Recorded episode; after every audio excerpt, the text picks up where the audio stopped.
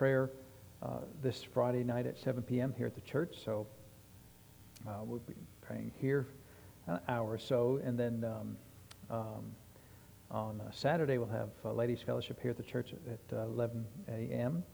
And um, and then um, uh, a lot of Saturdays I've been here doing things at the church, so I won't be here Saturday doing things at the church, right? So there's um, we're going to build some bookshelves in the office at some point in time, but no hurry to get that done. So I might just enjoy not doing anything for a while, you know, and then I'll get around to doing that, because I'd like to have some bookshelves in there for all the all the books that, uh, that I've got over the years. So um, we'll get around to doing that before too long. Uh, and then, of course, uh, Brother Randy will be here with us on Sunday, so looking forward to that. And uh, he's going to dedicate the, the uh, sanctuary here for us, for the for the work of the Lord. And, um, uh, you know, it's, it's uh, even though the natural things, um, you know, really everything that we have that's in the, in the natural realm that we bring to bear for the benefit of the Lord, we should sanctify it for the use of the Lord, right? And, and uh, because, you know, that piano can be used in a bar just as well as it can be used in a church, right? And so we bring it in here and we sanctify it for the use of the Lord. And that's really what we're doing, is separating or setting apart uh, this this building for the work of the Lord. Amen. And um, I know the Lord lives in us and not in the building, uh, but um, we need things to uh, we need things in this life to advance the kingdom of heaven. Amen. Whether it's cars or boats or trains or uh, pulpits or whatever. You know, there's things that you need to advance the kingdom of heaven. So um, so that'll be Sunday, so I'm looking forward to seeing him uh, here Sunday, and he'll do uh, the morning service and healing school. And then, uh, of course, next week he'll be doing his uh, conference up in Gatlinburg. And um, uh, let me know if you're interested in going to any of those services, if you want directions or anything. But, uh, of course, you can find it online pretty easily. Uh, and he'll do those services on Tuesday, Wednesday, and Thursday. And so... Um, I think that's all of our announcements, right? So, uh, and, and I would encourage you, you know, if, if you think about it, uh, pray for Anne Marie and Kyle, you know, uh, new newborn uh, parents, new parents, you know, there's just uh, not fear, but just a lot of unknowns to them. And, and um, it can it can uh, increase your anxiety and concerns. And, um, and we know how to overcome those. Uh, and so uh, we'll just pray for the comfort of the Holy Spirit and the wisdom of the Holy Spirit for them in their lives. Amen. Uh, well, let's pray and we'll get into the Word today. So, Father, we do thank you for the Word. And, Father, we thank you that you are the great teacher, the admonisher, Father, the instructor, uh, the revealer. And so, Father, we depend upon your Spirit to speak to us, to lead us and guide us in all truth, to show us things to come. And, Father, we don't teach of our own intellect and our own experience. Father, we teach by the inspiration of the Spirit of God. And so we thank you for that, Lord. And we give you the praise and the honor for it, Lord, in Jesus' name. Amen. Uh, well, let's open up our Bibles to the book of Philippians chapter two. We'll continue there today. Uh, and so uh, we got down to um, uh, verse seventeen here. And so he's the rest of the chapter, uh, it's really broken up into, into three uh, sections, a little bit talking about Paul and his example uh, for us uh, that we can use to follow in our lives. Uh, then he talks a little bit about Timothy and the example that he, that he has been to Paul in his ministry. And then uh, finally, he ends up with Epaphroditus and the example that uh, he provides to us. Uh, and so, uh, you know, it's uh, it's helpful. Um, you know, sometimes people think, well, you know, I'm Christian. Uh, the Spirit of God lives in me. I've got the Word of God, and I can do this on my own. I don't need people. I don't need, you know, anybody to blaze a trail for me. I can do this on my own. And yet, Paul here has got three different examples for us to follow and to imitate, right? And, and if we're to follow and imitate, then that means that there are people that we can learn things from, amen? Uh, and, uh, and and personally, I never had a problem with that. You know, I've always, uh, in fact, uh, maybe even to a fault almost, uh, looked for people that have blazed a trail uh, in the Lord and, and thinking, well, if they did it, then I can do it, right? And it's not that, uh, that I'm trying to compete with them. Uh, but sometimes you wonder, you know, can people live that way? Can people do these things? And, and uh, you know, sometimes uh, even in our own lives, you know, we read the Word of God and then we look at the world or even the church and we say, well, nobody's doing that. Should I do that? Um, and, uh, you know, for a long time it was that way when it came to uh, the baptism in the Holy Spirit. You know, for centuries it was, it wasn't lost one hundred percent. You know, for just about every century of history you can find where small pockets of people uh, were baptized in the Holy Spirit. But there wasn't any teaching in that area, so people didn't really know that that was a thing that they could do with the evidence of speaking with other tongues specifically. Uh, and it really wasn't until Charles Parham uh, and uh, William Seymour, but really Charles Parham, uh, really, he wasn't the first one. There were other people like the Welsh Revival in eighteen hundreds, the end of that over in Scotland and uh, Wales. Uh, you know, they had some, some great moves of the, of the Spirit of God. But it, it really, you know, as far as the Spirit of God moving, you know, uh, when Charles Parham, he, he ran a, um, a uh, Bible school, and so they would talk about these things. Well, it, we see this, we see this experience in the book of Acts, but nobody's doing this. Is this something that we should have today? Is this something we should do today? And so what they did is they set up a, basically, a, uh, if I'm not mistaken, a twenty-four hour uh, prayer um, prayer service that you'd go in, you'd, you'd sign up, you know, I'm going to pray for an hour.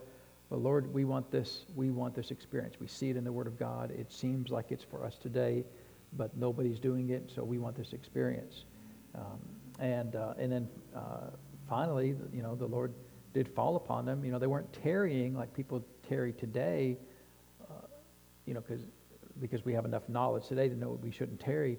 But they didn't even know if it was available at all. And so uh, it took them a while to figure that out. And once that took, you know, then that kind of spread like wildfire, and then you had pockets like uh, Azusa Street and different uh, different uh, denominations sprang up, uh, and it became a a, uh, a valid uh, portion of the Church of the Lord Jesus as a whole. Of course, we know from reading the Scriptures that uh, it was the Lord's intent that there was there wasn't a Pentecostal group. That it was always the Lord's intent, just like everybody is saved that's a Christian. Everybody should be baptized with the Holy Spirit with the evidence of speaking with other tongues. It shouldn't be just the crazy people over here, right? And so, uh, but all, and all that to say that, uh, you know, it's helpful. I, and I believe the Lord on occasion, uh, on a regular basis, will rise up people that he uses as an example. Remember, he told Paul that, uh, you know, you're going to see the things that you've got to suffer for my sake. Uh, and, you know, Paul was an example, not just only about the suffering, but he was an example of what you could do if you're really one hundred percent sold out to the Lord. And and so, uh, you know, of course, Paul left us all of his writings, which is, which is you know, uh, immensely valuable beyond, beyond uh, price, but he also left of his life. You know, Paul stayed the course through, through from the time that he got saved until the time he went home to be with the Lord. And even people like Peter, you know, they waffled a little bit. As strong as, as an anointing that Peter had, you know, he waffled. Remember, Paul had to rebuke Peter. Uh, and so, you know, on occasion, the Lord will rise up examples for us in the church that we should look at these people's lives, and not just these people in the Bible. You know, we thank God for these people in the Bible, and, and we're going to look at uh, what they mean for us as far as examples. But even in our day-to-day lives, you know, and I think uh, really one good example that should be in your life is your pastor, right? And, and uh, of course, we know that's not always the case. I mean, sometimes pastors need to be rebuked as much as anybody else does, and it's unfortunate, but Um, you know, we mentioned some some of it on, on Sunday morning about how a lot of uh, a lot of builders and, you know, people that do things don't want to work with churches because either the pastor is sort of corrupt or the committee that's running that project is sort of corrupt, where they don't think they should have to pay for those services or pay for those uh, those uh, the construction that went on, uh, and they're really crafty, you know, and and uh, dishonest about how they deal with these with these uh, people that that spend money and time and effort to. to do things for the church, and then the pastor won't pay. Well, that's that's dishonorable to the Lord. Amen. Uh, and so, uh, so the Lord, you know, rises up uh, examples, raises up examples for us to follow. This to our advantage. Amen. Uh, you know, and for me, you know, my the greatest example the Lord's always added to my life has been uh, Brother Hagin, uh, and it wasn't about, you know, the fact that he had a big ministry, that he had a, a Bible school, that he had, you know, seven or eight uh, visit, visitations from the Lord Jesus personally, you know, and um, and was a great author and sold millions upon millions of books and tapes. Uh, uh, for me, the example that he's always been is, is the walk of love that he operated in. Uh, and if you look at his life and ministry and how he walked in love, um, and people will, will argue about, you know, this or that and say that you're an idolater, I, I'm an idolatry. I'm not an, I just want to be able to walk in love as much as he walked in love. And if I can do that, I feel like I'll accomplish something. Uh, and so, so it's to your advantage, you know, to, to uh, in fact, you should be around people that are better than you. Amen. That are more spiritual than you, that are wiser than you. You know, the Old Testament in Proverbs, it says that, that if you want to be wise, walk with the wise. And that was a scripture that uh, the Lord put in my life early on. And so I went about trying to find people who are more wise than I am. Not like a, like a wise Alec, right? But, uh, you know, a smart Alec, but, uh, you know, somebody who really knew something. And, and um, I've endeavored really all of my Christian walk to find people like that, that that there's something in their life that, that I can add to my life that they don't, I don't have, or I haven't developed as much as they have. Then I want to be around that person to see, you know, how did how do you walk it out? How did you do this? And could we get that just from the Word of God and prayer? You could you could surely get it from the Word of God and prayer. Uh, but, you know, I don't know anybody that uh, doesn't, doesn't have somebody that they say, well, this person, you know, helped me in this area. Uh, you know, on occasion you get somebody that says, I'm, I'm a completely self-made person. And, of course, that's not true. So you didn't have a mom or dad at all. You know, you were just created out of nothing like Adam. Uh, no, it's, uh, uh, it, it should be easy for us to say, uh, this is my legacy. This is where I came from. These are the people that I built my life upon, and uh, uh, the foundation of my life and what they've taught me and added to my life. You know, and that should be fine. So Paul, uh, of course, uh, he gives us these three examples, starting with himself. We had talked a little bit about Paul's example last week, but it says in verse seventeen, it says, yea, and if I be offered upon the sacrifice and service of your faith, I joy and rejoice with you all. So we talked a little bit about uh, this last week, uh, but um, he's saying, you know, if uh, even if I have to die because of this work that I'm doing for you, he said, I'm gonna, I'm gonna, I'm gonna take joy in that, because basically what he's done for their life, right? I, I have seen you grow, I have added these things to your life. It's been a great joy serving, uh, uh, serving you and serving with you. Uh, and so he says uh, that uh, he's offered upon the sacrifice and service of your faith. Uh, and uh, he takes joy and rejoices with them. So he was taking joy in it. They were taking joy in it. And he said in verse eighteen, for the same cause also do you joy and rejoice with me. So what uh, he was re- rejoicing, what he added to their life, and they're rejoicing what they've added to his life. And so, you know, later on, as we get uh, further along in the book of Philippians, we find out that uh, that a big portion of the Philippian church, uh, what they did for Paul was to provide uh, financial support to Paul. And apparently it was a it was a a, um, uh, a helpful addition to his ministry. And so uh, so Paul, you know, and that's an example, right? We should we should take joy with each other. Amen. You know, I've just been thinking about uh, just. you know, uh, something for us. How do we express, you know, our thankfulness? How do we express our joy? How do we express our gratitude for the things that are done in our lives, right? And so Paul here is expressing his gratitude to the Philippians for uh, receiving him, receiving his ministry, but also adding to his ministry. So he was, so he was expressing his thankfulness uh, to them in that. Uh, and a good question for us is, you know, how do we do that? How do you express your thankfulness for the things that have been added to you, right? And I know, you know, unfortunately, it's been my observation that some ministers will say, well, you know, the best way for you to express your thankfulness is send me a check, right? Uh, I, you know, everything shouldn't be about money, right? Everything shouldn't always be about money. You know, just telling somebody you appreciate them and and, and um, thanking them, you know, and, and I know I, I'm sh- I surely don't do it enough, but, you know, I am thankful for Uh, for the ministry here, but I'm thankful for all the things that, you know, my wife does, Chris does. You know, she leads praise and worship and takes care of the children's church and takes care of so many things and buying things and taking care of stuff around the church that, uh, you know, she probably does more things in here in the church than I do as a pastor. Um, uh, and, and she's ex- exceptional at it. She's very good at that, you know, and, and same thing for Jared. You know, uh, Jared runs the sound and the videos and hooks everything up to the internet. And, um, you know, technically I could do it. I, I don't actually, right now, if, if, he, if he said start up the video stream, I wouldn't know how to do that. You know, now I'm capable of learning it, but I wouldn't know the mechanics, all the steps to go through to get it to fire up. Um, and, um, and, and, you know, I don't ever think about it. I don't ever think about, you know, is the sound man going to show up today? Is my microphone going to be ready to go? Uh, and that's, you know, when when you're at that point, then then...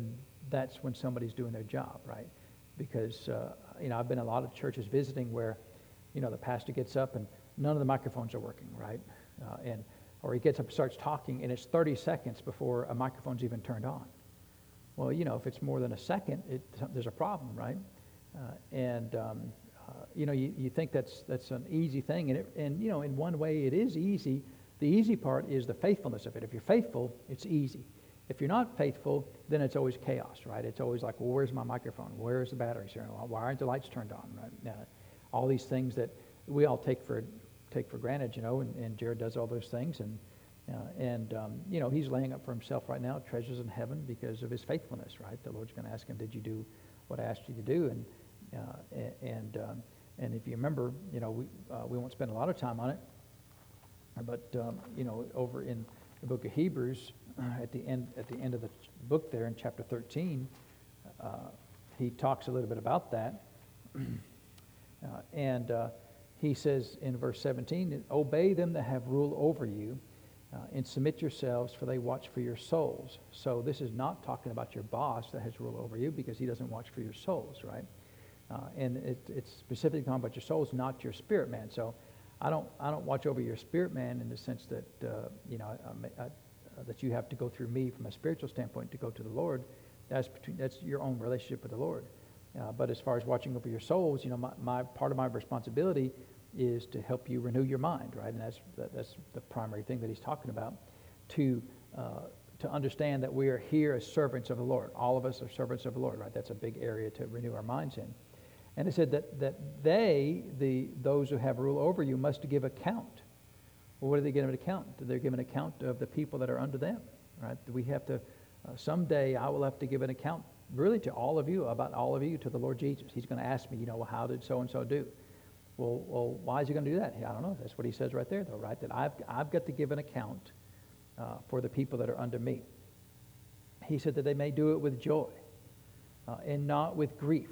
That word grief there is sighing, you know. So in other words, if the Lord asks you about, if he asks me about somebody, and my response is, you know, just, uh, that's not the response that, you know, we desire, right? I, I hope, you know, when, because the Lord will ask my pastor about me someday when we get to heaven. Now, when that's going to happen, how that looks, you know, we don't have all the details, but we know that's going to happen. Uh, and uh, in my desire, my hope is when he asks my, uh, my pastor about me, then I, when I served him all those years, that he does it with joy, that I was a, a faithful uh, servant to him, right, to the Lord.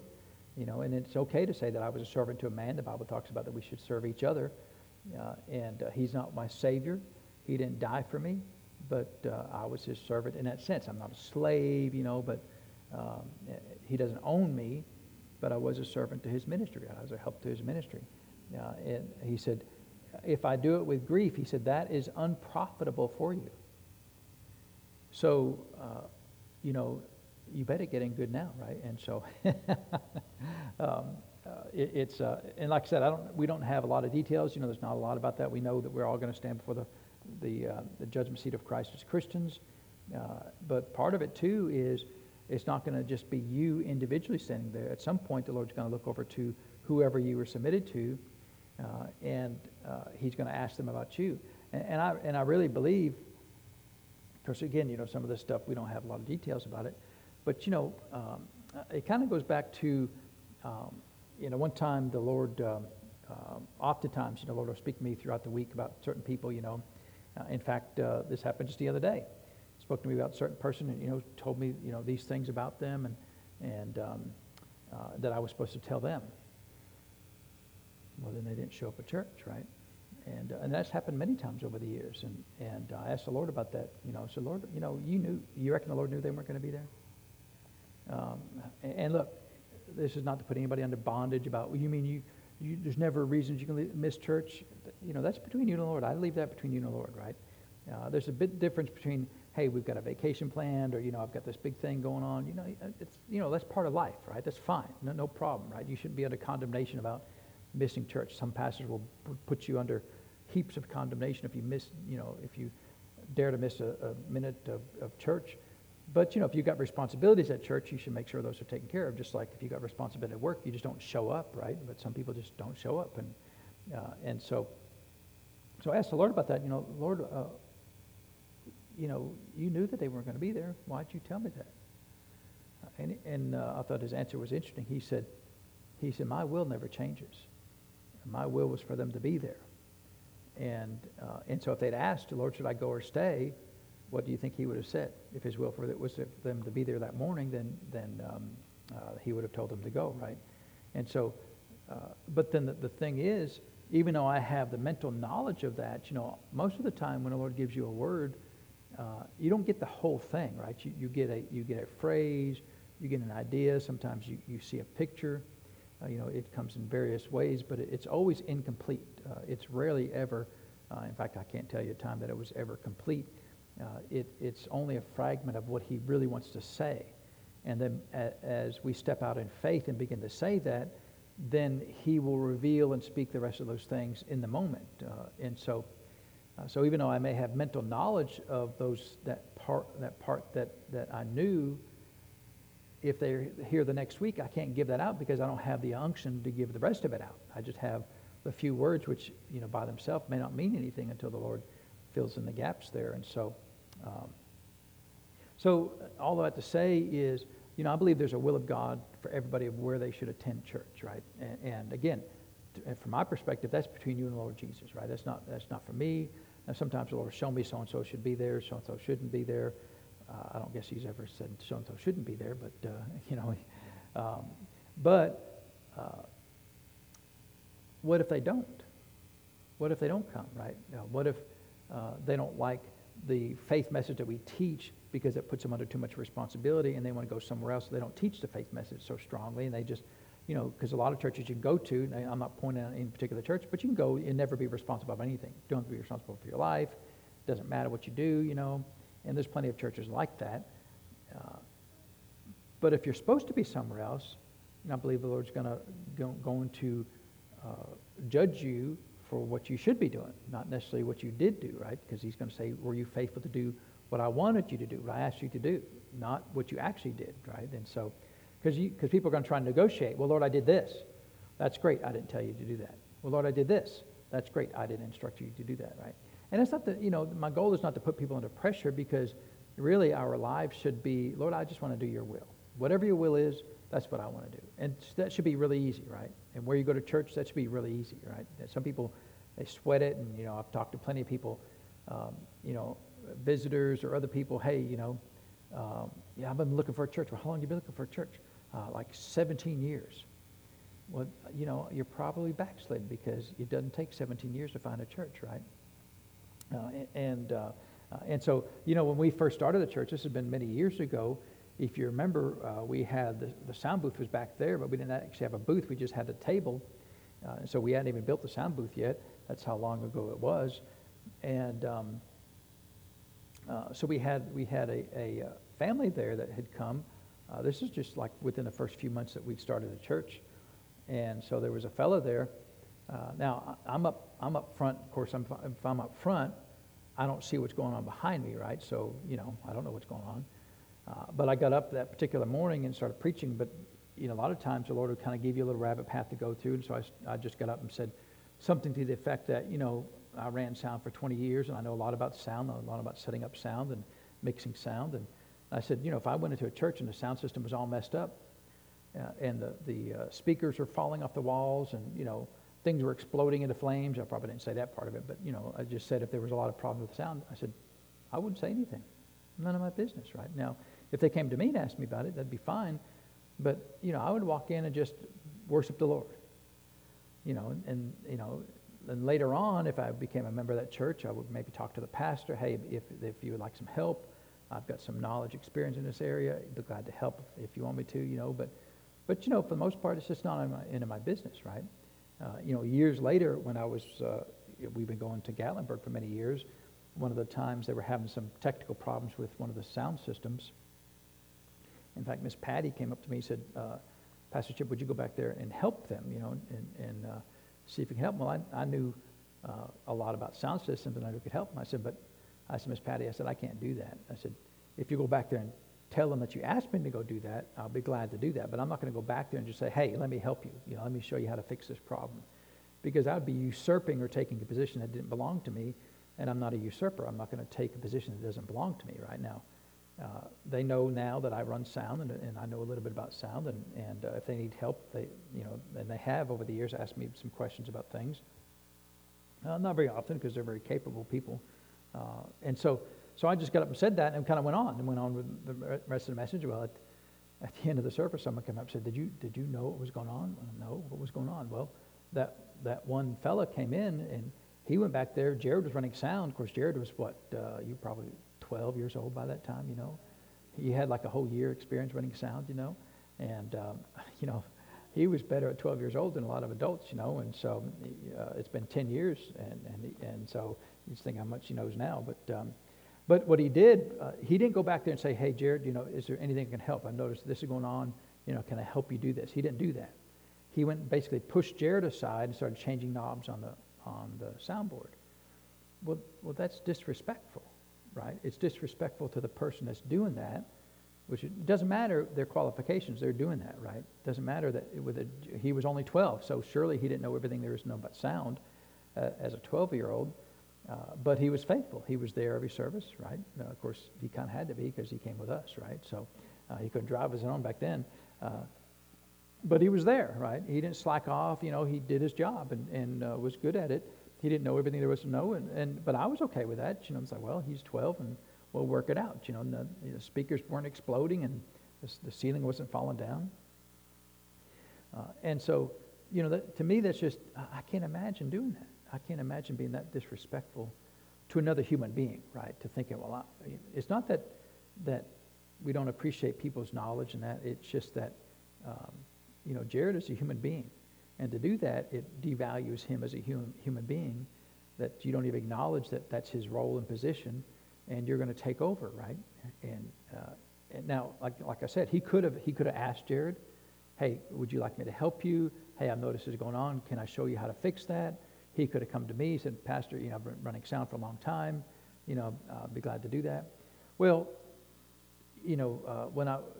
a week or two before that, we were talking to that couple. You know, they only came for like a month uh, because after that event, they didn't come back to church. Uh, after I got up and basically rebuked them without actually knowing that I rebuked them, right? Because I didn't know, I didn't know they were doing that. So he should have, he should have, you know, because he told me just a week or two before, we've been praying for a Holy Ghost church in this area for five years, and then the Holy Ghost showed up, and they didn't like that, right? Because the Holy Ghost is the Holy Ghost. He does whatever he wants to do, right? If he wants to Uh, encourage, he'll encourage. If he wants to chastise, he'll chastise, right? And, and that's part of his job. Now, he never condemns, never beats up, right? And we shouldn't condemn and beat people up. But, you know, sometimes we got to, you know, get chastised a little bit. Hey, we can do better, right? And, you know, that's okay. I mean, we're all adults, right? It's all, we, we should be able to do that and, and not uh, not collapse in a, in a, you know, in a fetal position when that happens. But they never came back. And, you know, my, my, my opinion is they should have been part of this church. But they, they, They decided to leave the church. In fact, I called them, hey, let's go get a cup of coffee. Wouldn't even respond to my phone my phone messages, you know. And and, um, and that's fine. I mean, my, you know, if they walked in today, I'd be glad to see them, you know, shake hands and uh, uh, hug their neck. And, you know, I'm not mad at nobody. Uh, but, um, but see, if that person was supposed to be here, right, they left because they were rebuked or, or in their in their opinion, they were rebuked. I didn't rebuke anybody. The Spirit of God rebuked somebody, right? Because I didn't know, right? My heart was pure, pure in that. I didn't do anything on, with the intention of harming anybody. Uh, and I, But I was really adamant. I, you know, so I can't imagine saying anything to, to you know, and of course I didn't know that they were doing that, right? So, uh, which is nice because then I can, with, with a sincere heart, say these things and not be beating anybody up in particular, right? The Spirit of God knows what he's doing. Uh, and so, but see, if they're if they were supposed to be here, then they should have been here for the last ten years.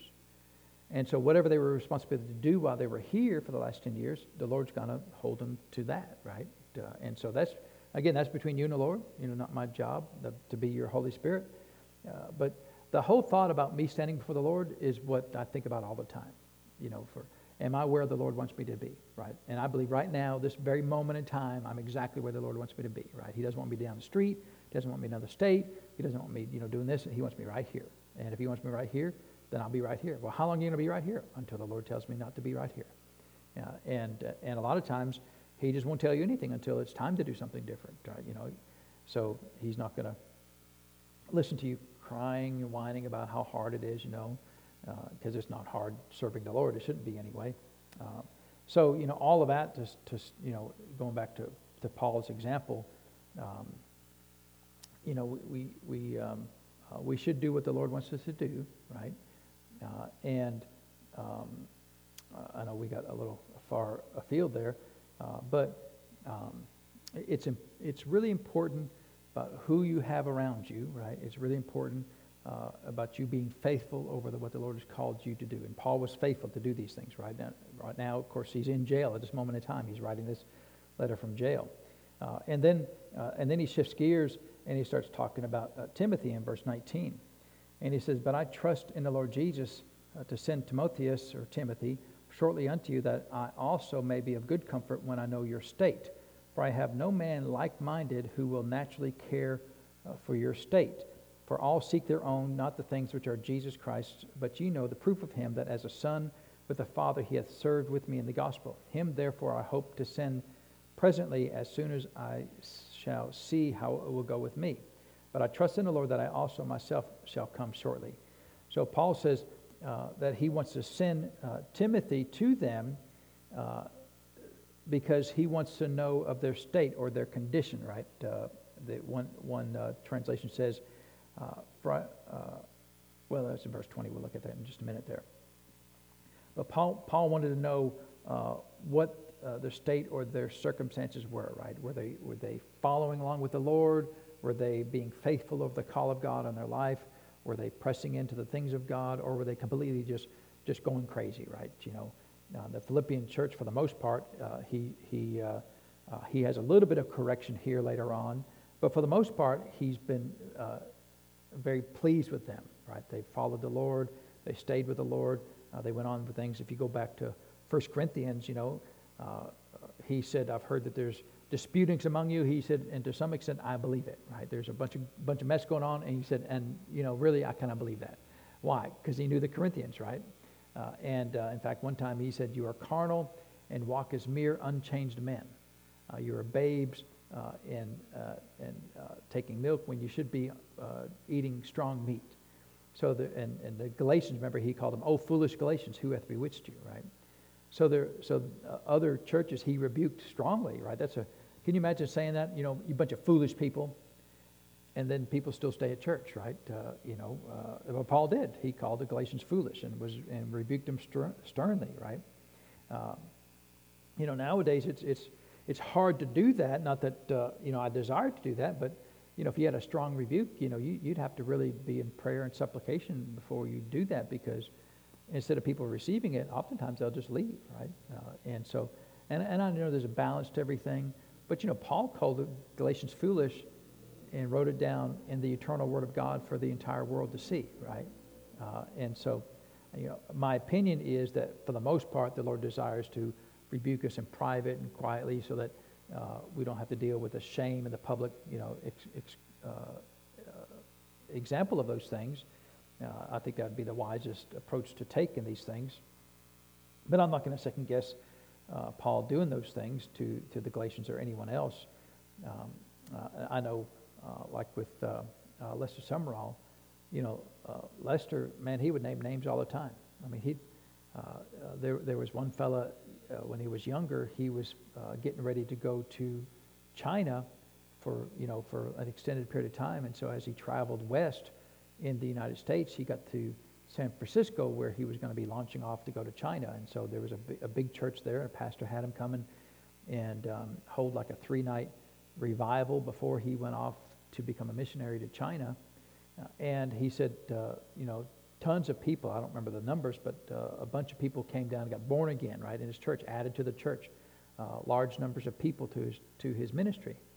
And the pastor didn't give him a dime, didn't didn't even, you know, Uh, didn't uh, receive an offering from him at all, and, and yet he had he had several nights of of great uh, fruit in that man's church, uh, and so uh, then the pastor met him at the boat dock and said, "Who's sending you to China?" Uh, he said, "Well, I'm just going because the Spirit of God told me to go." He said, "Well, then you'll die there." He said, "Well, if I die there, would you mind putting a gravestone over me, you know, so people know that I died, you know, because I got out of the will of God?" And so. So then he went. Then he traveled all over the all over uh, the Asia, China, and Hong Kong, uh, places like that. And everywhere he went, he said, "Pastor so and so from San Francisco uh, let me preach there, but didn't receive an offering for me." Uh, and and everywhere he went, you know, "Pastor so and so from San Francisco didn't even receive an offer, offering for me." Uh, and finally, somehow the pastor found him, like in Hong Kong somewhere, and, and said, would you please stop mentioning my name like that? Because uh, it makes me look bad. Uh, and and uh, Lester said, there's no way. He said, the story is too good, you know. Uh, but Lester was just that way, right? Now, other ministers that way, you know, Brother Hagin, he would never name names, you know. Uh, but Lester, man, he would name names, right? Uh, and so, uh, you know, I think in that regard, it's really got as much to do with the call of God upon the minister's life as it is, you know, just their, their personality and makeup as well. Uh, but, yeah, you you didn't cross uh, Lester. He'd just call you out publicly and by name, you know. I remember I was watching, uh, anybody remember Fred Price? He's gone home to the Lord now, too. Uh, you know, he used to be on, on national T V, and he was preaching one night, and he had that big call. Remember the big coliseum that he preached in, right, in Crenshaw Christian Center there in uh, Los Angeles. Um, and um, I guess it's Los Angeles area. Uh, and, and so, you know, he's on national T V, and somebody's asleep in the church. And, he, and on national T V, he goes up and smacks him upside the shoulder. Wake up. He said, there's people outside that can't get in this service because of you. You're here sleeping, and they can't get into here because your seat is filled with you sleeping. And so it's like, well, you know, uh, but that guy didn't uh, buy that tape for that service. Huh? Uh, and so, uh, so you know, I, I'm not trying to make a law rule that it's okay to do those types of things, you know. Um, but again, I'm not going to rebuke uh, uh, Doctor Frederick K C Price or uh, Doctor Lester Sumrall for doing those things. It's between them and the Lord. Amen. I'll just leave it alone. Uh, and so, uh, but uh, Paul said here uh, that um, uh, that he wants to know their condition, right? Their state. Uh, how are they doing spiritually? Have they have they continued on with him, right? And so, uh, and and he he's hoping that, and later on, of course, he finds that out. Uh, and it's interesting to me that he wanted to send Timothy for that. You know, he didn't ask them to send a delegate to him. Uh, uh, he sent Timothy. Of course, he would have gone himself, except for the fact that he's got this little inconvenient thing about being in, in, in irons right now, right, in chains. Uh, where he can't leave, you know, he, uh, usually he would be like on house arrest, but even that, oftentimes he'd still be chained to a Roman soldier, so he couldn't just wander off. Uh, and so he could, but he could send somebody. So he wanted to send Timothy, uh, and, and that's his desire. I trust in the Lord Jesus to send Timothy shortly unto you. And so, you know, uh, you know, in, in a lot of these verses, especially coming up, uh, Paul talks about, I trust in the Lord Jesus to send Timothy shortly unto you. So, you know, that's not very specific, right? He's an, I'm planning on sending Timothy next week. He'll be he's leaving on the boat in two days, right? Or in two weeks. So it's not very definite. It, it's kind of, you know, a little nebulous, you know, uh, because uh, he doesn't really know. So, uh, you know, that tells us a little bit here about, you know, knowing the will of God, uh, it's a day-to-day thing, right? You don't always know every single thing. You don't know every single detail about every single thing. So, so sometimes you got to trust in the Lord. The Lord, this is my desire. I want to send Timothy. And through prayer, you work that out, right? Through prayer, well, Lord, here's what I want to do. You know, it's just okay. Will you make a way? Will you open the door? And so, you know, you have a desire, but, you know, sometimes you don't know if that desire is exactly right yet or not. You have to work that out, you know, through prayer. And really, you know, I believe you can know at some point where it's very specific and you know for sure, yes, absolutely, I'm sending Timothy to you. But sometimes you just don't know. And, and, and that's what Paul is kind of uh, implying here, that, you know, I'm I'm trusting in the Lord to send Timothy shortly to you. Don't really know when yet, you know, but a lot of times you have that unction, okay, I need to send Timothy, but I don't know when. So, and that's not uncommon about how the Lord operates, that, you know, you have an unction, but you don't know the details about how to yield to that unction yet. I know I need to do this, but I don't know when to do it. I don't know how to do it yet, but I know I need to do it at some point. Not today, probably not tomorrow, but but that's that's kind of normal. That's kind of a normal way. And so Paul had this unction that he needs to send Timothy, but he doesn't have the specifics to it, right? And so, you know, the, uh, knowing the will of God, you know, some people act like, oh, yeah, I just know, I know everything about the Lord, the will of God. You know, that's just, you know, we're going to find several things in here. Paul's, you know, it doesn't appear that he knows the exact will of God yet, but I believe he will know the will of God, you know, at some point in time, because he said, I'm trusting in the Lord Jesus. So what's he trusting? That the Lord Jesus will show him, right? He's the head of the church. He'll know when, right? And so there's some things you just don't know. Uh, and, um, uh, you know, I, I was, uh, uh, I don't get very many phone calls, but on occasion I get phone calls from ministers that want to come uh, minister to our church. And uh, so I got this one minister, and I didn't know him, right? He called me up and said, hey, I'm so-and-so, you know, like I, that, like it's supposed to mean something, right? Uh, and, and you know, and unfortunately, I don't, I don't, you know, I've got my little circles that I live in, in, in the in the ministry, in the church, you know, and but people say, hey, do you know so and so? No. Do what about so? No. You know, especially like T V ministers. I don't know a lot of the T V ministers who still don't watch a lot of Christian T V. Just is nothing. You want to you watch all the Christian T V you want to, right? No problem. Um, usually, I'm I've got a whole list of. I've got so many hours of other things. I'm listening to a bunch of Charles Charles Capps right now because I want to dial in my, my faith, right? Because he's, you know, the tongue, you know, the power of the tongue. Uh, um, I want to dial that in a little bit more. And so, good way to do that, listen to Charles Capps. He'll jerk all the slack out of your, your uh, confession if you'll listen to him for a little bit. But um, but that's just where I'm at right now. So, you know, uh, I just don't have time to watch uh, a lot of other stuff. Uh, and so... Um, And that's not a rebuke about anything. It's just, that's just where we're at, right? And so, so I don't know a lot of them. So this fella called me and said, hey, I'd like to come and minister to your church. And so uh, I said, well, I don't know. And, and he kind of gave me his resume. You know, I did this, I did this for a while, you know. And uh, and it was really just a resume. It wasn't, you know, hey, here's what the Lord's been te- telling me. You know, it was really just, hey, I've got this qualification, this qualification, which is fine. I, you know, we had a, we had a, you know, a good chat. But see, I don't know. You know, I'm really picky about who I want to bring to the ministry here because, to me, it's not about giving somebody a pulpit, right? It's about what can they impart to you, and if if they can't impart in, you know, anything to you, then then I'm imparting to you. Then well, then you've already got me, so well, you don't need another me. You need somebody else besides me. That's you know that's why we need a fivefold ministry. We don't just need five pastor chips. We need the the apostle, prophet, evangelist, pastor, teacher. Amen.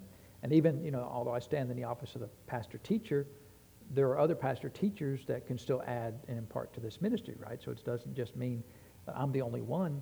Uh, in fact, you know, most of the ministers we bring in tend to be teachers, right? Uh, we we bring in, um, you know, apostles. Doctor Dufresne was an apostle. Uh, Brother Randy was a, was a prophet.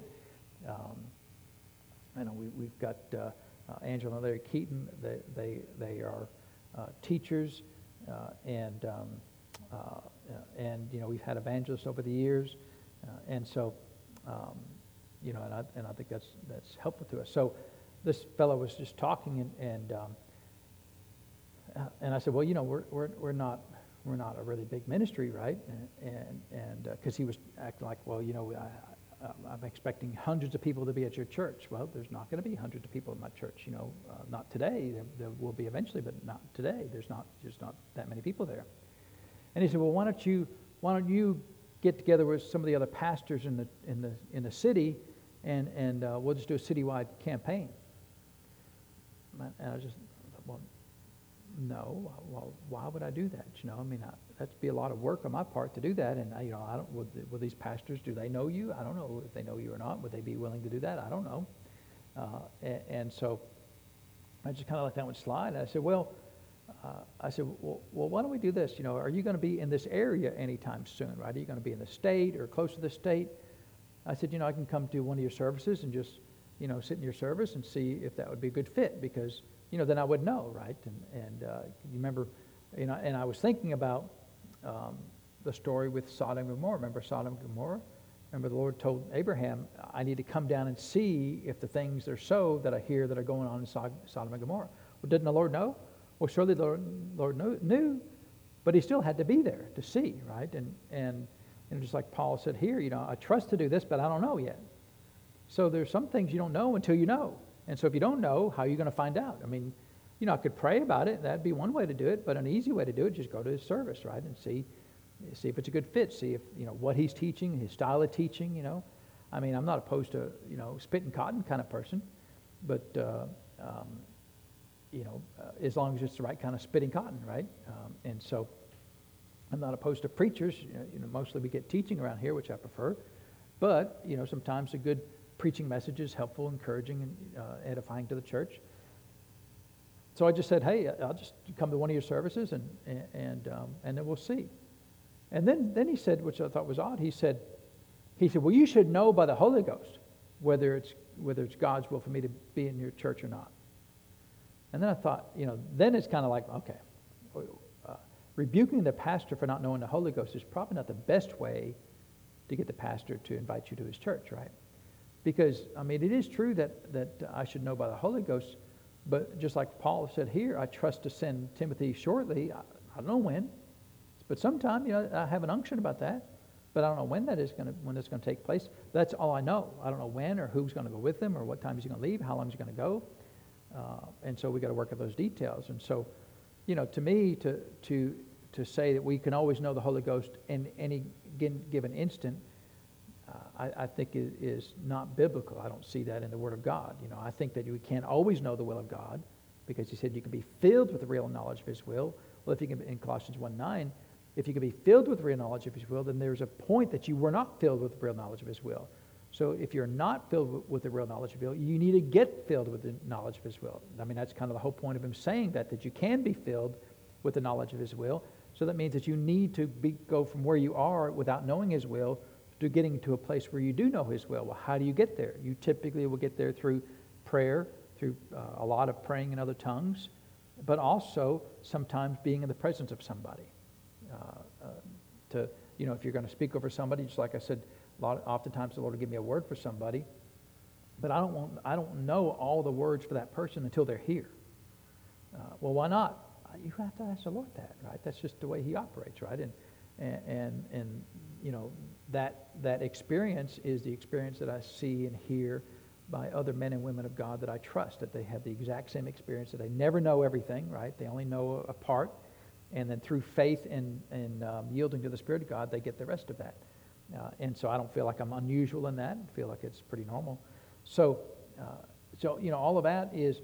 Uh, you know, that kind of goes back to what he said earlier in verse twelve about working out your own salvation with fear and trembling. There's a lot of working out that we have to do, right?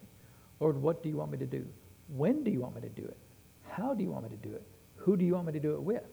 You know, there's a lot of working out that, that will only be worked out uh, once we are willing to, to pursue it, right? Once we're willing to uh, to find out, okay, I, I got this little nugget.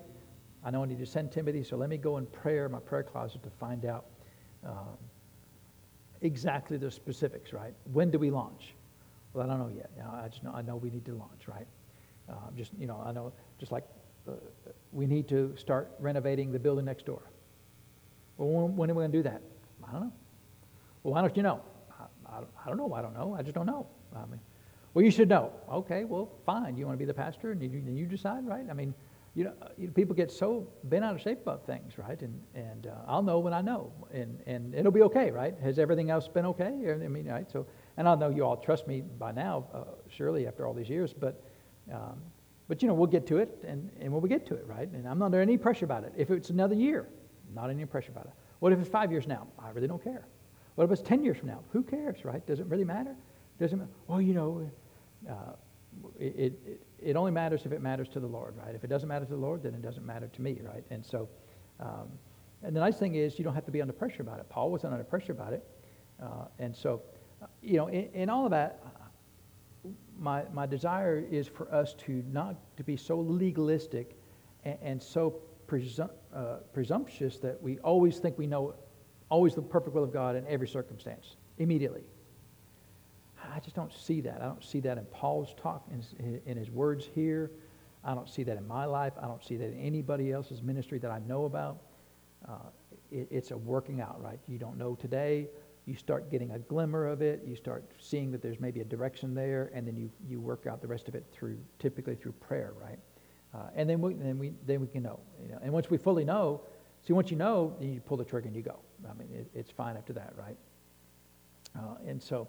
Uh, and, and I know, uh, I think we've told the story here, but, uh, you know, there was a time when we had two churches going, right? We had this church going and, and the church uh, over in another county, and um, uh, and, and just, it was in two thousand twelve, and so we were, we just sensed, the Lord, there's a change that you want to make with the ministry. We don't know what it, what it is, but, you know, the, uh, but, you know, we, we knew that we would trust the Lord, that shortly we would know, and and so we didn't know, uh, and since it was a, you know, to me, if the Lord wants to make a change in the ministry, uh, then we need to find out what that change should be, right? Uh, and so we pray that. We, we kind of sensed that early on in the early part of twenty, twenty twelve, so we started praying about it. And, you know, sometimes it just, for me personally, sometimes it helps to just throw out an idea. Well, how about this? And then you just kind of, you know, check your spirit, man. You know, that's not it, you know, because we thought, well, maybe, maybe what we need to do is, like, you know, uh, do a Sunday night service here. Uh, because uh, we were just doing, I think it was a Monday night service at that point in time. Maybe we need to add a Sunday night service here. We didn't do a Sunday night service, you know, in, in, in the other county there. Uh, it's like, no, that's not it. But, you know, not about anything wrong with having a Sunday night service. Nothing wrong with having a Sunday night service. But, but see, it's not important to do something. It's important to do the will of God, right? Because a lot of times people just start doing things. And, and I would much rather not start doing things, because if you start doing things, it's hard to unstart things, right? And so if you start things and they're wrong things that you started, well, then you're kind of stuck, right? Because then then you got to unwind a bunch of things. And, and I'm not opposed to unwinding things, not opposed to saying I'm wrong, but I'd much rather not go to all the trouble of doing something than have to undo it all. And so, well, what about that? Well, that that wasn't it. Well, okay, well then, well, what, we sent this, this, you know, we tried several things. Just, well, what? Uh, and finally I said, well, what if we just swap them entirely? Just have a Bible study there and have the regular church here, the Sunday morning and the Wednesdays here. We didn't have healing school at that point in time. And then when we said that, that's it. So, but that took us like August. I know it sounds really simple, right? But that took us like from January to August to get to that point. You know, we'd pray about it. Me and Chris would pray about it together. And, uh, well, we knew we, you know, we got to do something, right? But we didn't know what. Uh, and so August, okay, that's that's it. And so then we talked to, like, Brother Randy. We talked to Doctor Dufresne. We talked to other ministers. And, and it was the, the, uh, the, the unanimous consent, every single person we talked to, oh, yeah, we knew that. We knew you should have done it. You know, that's what you should be doing. Well, thanks for telling me. Why didn't you tell me that a, a year ago, right? Uh, and so they were uh, all, now they weren't telling me what to do because I already knew what to do. They were just confirming what I already knew. And that's the difference between some people that don't know what to do, they want you to tell them what to do. Well, it's not my job to tell you what to do, because then I'm your God. But, you know, if you come and say, hey, Pastor, I'm thinking about doing this, you know, the Lord may witness to me. That, that seems like, you know, I've got the same witness in my heart, right? My, my witness bears witness with your witness, right? Because sometimes people say things, you know, I, I believe God wants me to divorce my wife and marry my neighbor. What do you think about that? I think it's the stupidest thing I've ever heard. But, you know, uh, you know, some things you don't have to have, a thus saith the Lord, right? Some things you just know that's not right. Uh, but sometimes people don't know, and they want you to be their Holy Ghost. And your job and my job is not to be anybody else's Holy Ghost. Amen? But if someone comes to you and says, I, you know, I believe the Lord's telling me this. And if I knew that that wasn't the will of God, you know, I'd, I'd have to kind of, you know, dance around that a little bit and, and uh, see where they're at. Because one of the hardest things to do is someone come up and say, hey, I believe with all my heart, it's the will of God for me to start a church on the moon. And there's no unction in my heart about that. So that doesn't mean, does that mean they're wrong? It doesn't mean they're wrong. But, you know, if they're part of my church, I would think the Lord would, would bear witness with whatever they're saying, that, you know, that, that they're going to leave the church and go start a church on the moon. You would think the Lord would, would bear witness with that to some extent, right? Uh, so, you know, you've got to be careful in those things, because Um, it's not my job to be your Holy Ghost, right? And so um, uh, you, you should pray that out yourself and get it to where you know it. And the only way, the only way that you'll ever do that successfully is by really having the heart that, Lord, it doesn't matter what you want me to do. Whatever you want me to do, I'll be glad to do it.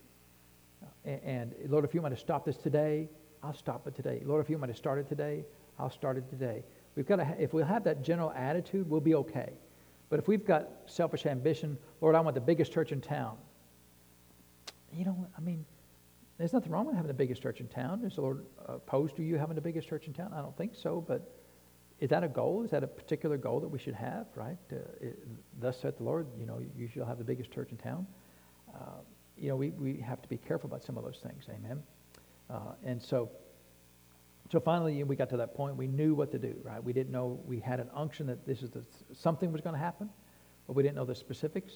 And then once we knew, then we set about doing that, right? It took us from August till we started the church here officially in January of two thousand twelve. But we, you know, we started the Bible study in um, in two thousand ten. So, you know, we've been here in Dayton for twelve years, um, uh, and it's been great, you know, because uh, once we knew that, then then the grace was there, the peace was there, and, and we drove back and forth every Sunday and, and Wednesday for a year and a half, right? I mean, because because the kids were finishing up school, and we didn't want them to, to have to change schools in the middle of school, and so we we, we just piled in the car and drove, you know. And of course, Jerry drives that uh, far uh, every Sunday, and we drive that. We were driving that far twice a week, right? Um, and no problem, right? We aren't we're not martyrs. That's a small price to pay for doing the will of God, amen. So the whole point of that is you may not always know the moment that you have an unction that you're supposed to do something, what that something is and how that's supposed to happen, right? Paul didn't know, but he's trusting the Lord. What's, what's he trusting the Lord? The Lord will show him. Amen. So, uh, so work it out. If you don't know, work it out. If you don't know, don't do anything yet. Don't. Well, I'm going to go start something. That's always a mistake. I, I believe it's always a mistake to. Well, I'm just going to start doing things. You know, it, it's much better to wait, because remember Jesus talked a lot about that. About, you know, a soldier or a king doesn't sit down if he's going to go to war. First thing he's going to do is sit down. Can I do this? Right? He makes plans. Uh, and, and, you know, someone's building a house. They, they don't uh, just start building a house and see what happens. They make plans, right? And Jesus talked about that. Uh, and so I believe, you know, even though you have the unction to do something, work it out in the Lord until you know what to do, right? And then once you know what to do, then go, then go, you know, whole hog with it and one hundred percent, amen? Uh, and so we'll, we'll have to stop there tonight, because he says, for I have no man like-minded who will naturally care for your state. So then he starts talking about Timothy himself, right, about the value that Timothy has uh, to his ministry. And some really good things to learn here. Uh, I think they'll be uh, valuable to us, uh, because he said, I have no man like-minded. Well, that's a pretty strong statement. You know, how many people you reckon Paul knew? I mean, a lot, because, I mean, if you go like to Romans sixteen, it's a whole list of people, right? He mentioned this person, this person, a whole list of people, right? But he's in all these people I know, because how many people did he met over the years? I mean, he went to Asia, Jerusalem, right? He'd been to, been to um, Antioch and, and, you know, Corinth and Rome and, and, and the whole region of Galatia and he, in Macedonia there. He's been all over the place, right? Uh, three different uh, missionary journeys, probably met thousands of people. No one le- like-minded.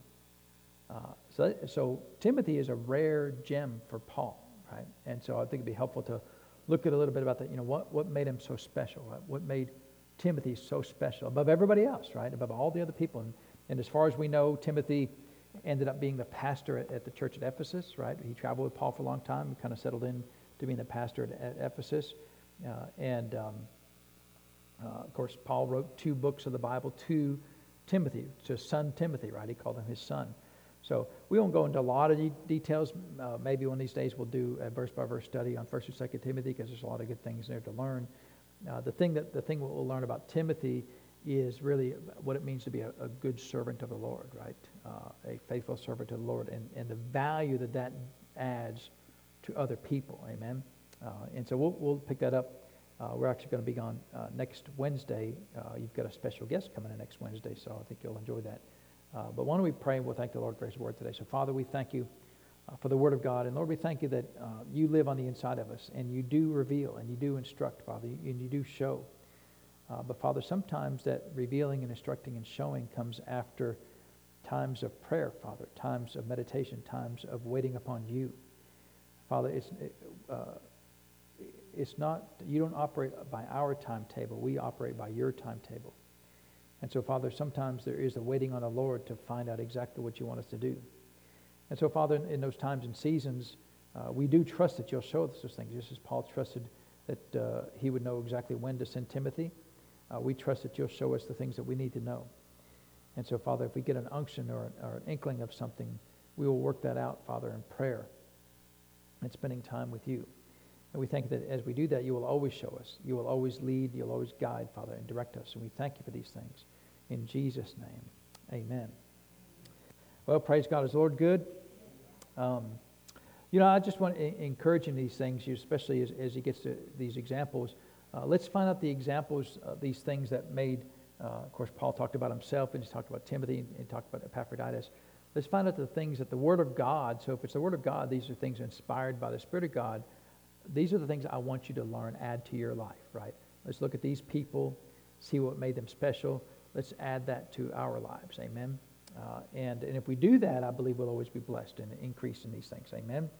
Uh, and so don't forget, there are some uh, vegetables, right, in the kitchen there, from uh, Johnny's garden, and um, help yourself to those, and uh, be praying for uh, baby Wade and uh, Anne Marie, right? And so, and probably at least a little bit for, for Dad, right? So, uh, dads don't get much respect in this in this department, right? So, uh, well, let's get ready to receive this evening's offering then, and then um, uh, prayer Friday night, ladies' fellowship Saturday morning. Brother Randy here. Uh, Sunday morning. So uh, we'll come ahead, Mister Deard, and um, we've got to get, um, see if, if our um, firemen can come over here with us on Sunday, right? So I think Thursdays are the day we're supposed to go invite them, so I'll go by there tomorrow and see if they want to come by on on Sunday there with us. So, um, all right, any other announcements? All hearts and minds clear?